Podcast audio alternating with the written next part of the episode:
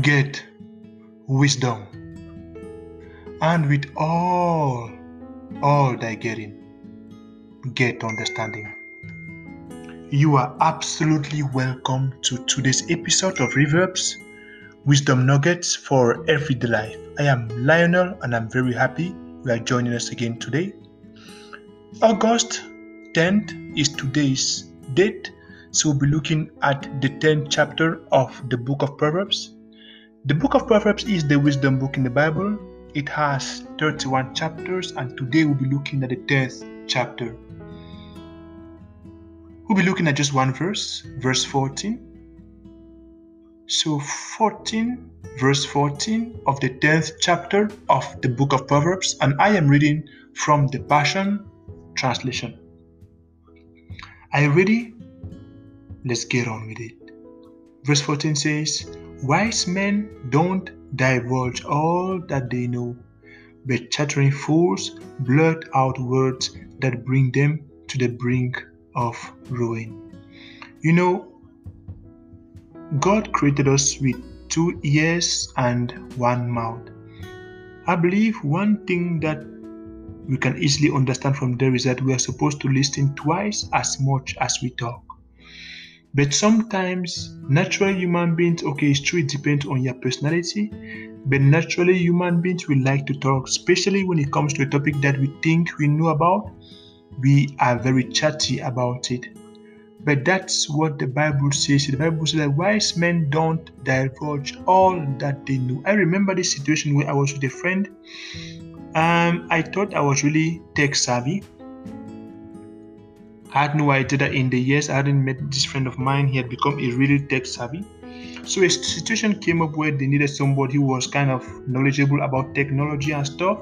So I started talking and talking and talking and talking and talking while this friend of mine was just listening. After all of that talk, I couldn't come up with a solution, but he in less than no time came up with a quick, rapid and good solution. Can you imagine that? So at the end of the, of the day, all of my talk was useless. His silence and action was what counted. Wise men don't divulge all that they know.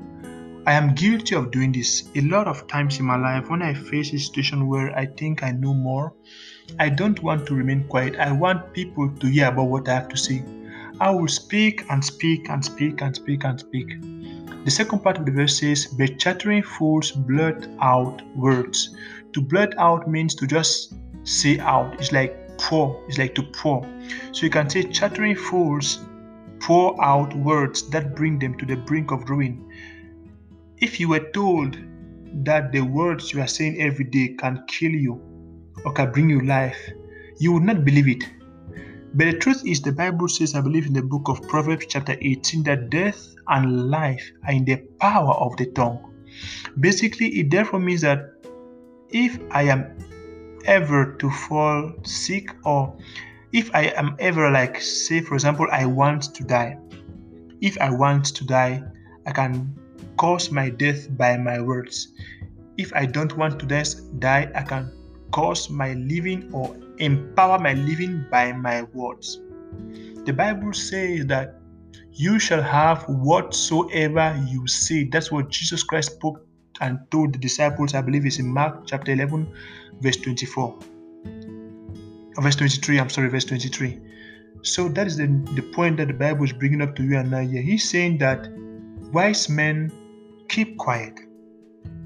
For example, if you go to a party and you see people talking, talking, talking, usually, I'm not saying this is always the case, but in most of those cases, the people who are quiet, sitting down and not saying anything, it's not because they don't have what to say.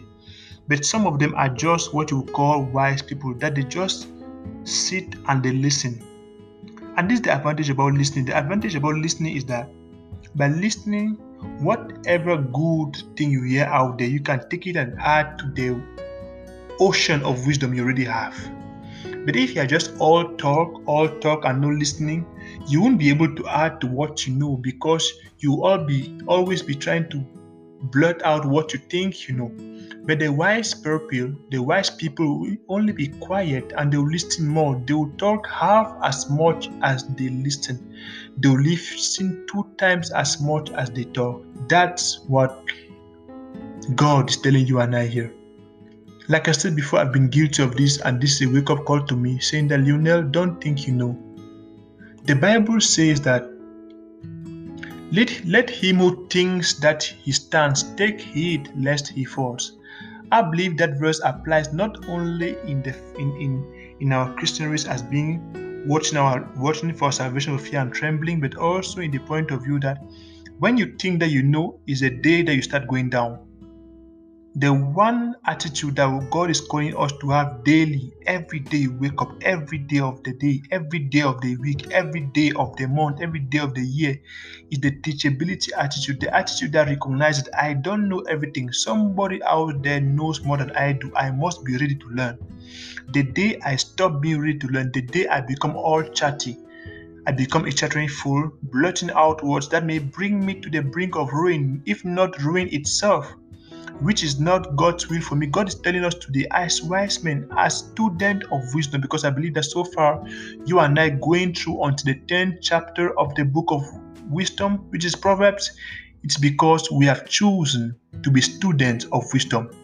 As students of wisdom, the Bible is encouraging you and I here to be people that talk less, listen twice as much as we talk.